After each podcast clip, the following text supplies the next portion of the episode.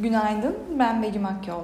18 Nisan 2023 tarihli haber başlıkları ve piyasa bültenini paylaşacağım. Türkiye Cumhuriyet Merkez Bankası bankalardan bankalar arası piyasadan dolar alımlarını sınırlamalarını istedi. ABD Dışişleri Bakanlığı Türkiye'nin F-16 modernizasyonuna onay verdiğini duyurdu. Onayda yeni F-16 satışı yer almadı.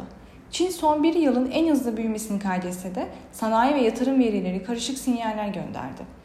JP Morgan stratejisi Kolonomik'e göre teknoloji hisselerindeki rally fazla uzamış olabilir. Çin verilerinin ardından yatırımcılar temkinli. Asya pasif endeksleri ekside. Piyasalara genel olarak bakacak olursak pay piyasalarında seçim belirsizliği ve seçim sonrasında ortodoks politikaları geçirebileceği beklentisinin yanında kur korumalı mevduat dahil mevduat faizlerinde yaşanan yükseliş yurt içi piyasalar üzerinde baskı oluşturmaya devam ediyor.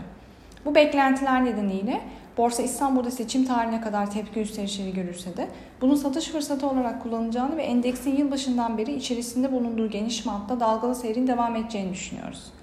Bununla beraber bu hafta açıklanmaya başlayacak birinci çeyrek bilanço döneminin etkisiyle hisse ve sektör bazlı ayrışmaların kısa vadede piyasa üzerinde etkili olacağını düşünüyoruz. Global major borsalarda ise risk iştahında toparlanma eğilimi korunuyor. Bu sabah Alman DAX vadelisi alıcılı seyrederken ABD vadeleri ve Asya endekslerinde karışık bir seyir izleniyor. Teknik analiz verilerine bakacak olursak, gün içinde 5000 ve altına gerileme trade amaçlı alım fırsatı, 5140 ve üzerine düşük hacimli yükselişler ise kar satışı fırsatı olarak takip edilebilir.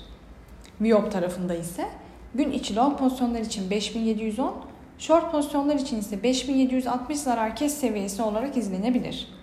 Borsa İstanbul'un ve endeks kontratının güne pozitif eğilimle başlamasını bekliyoruz. Kazançlı günler dileriz.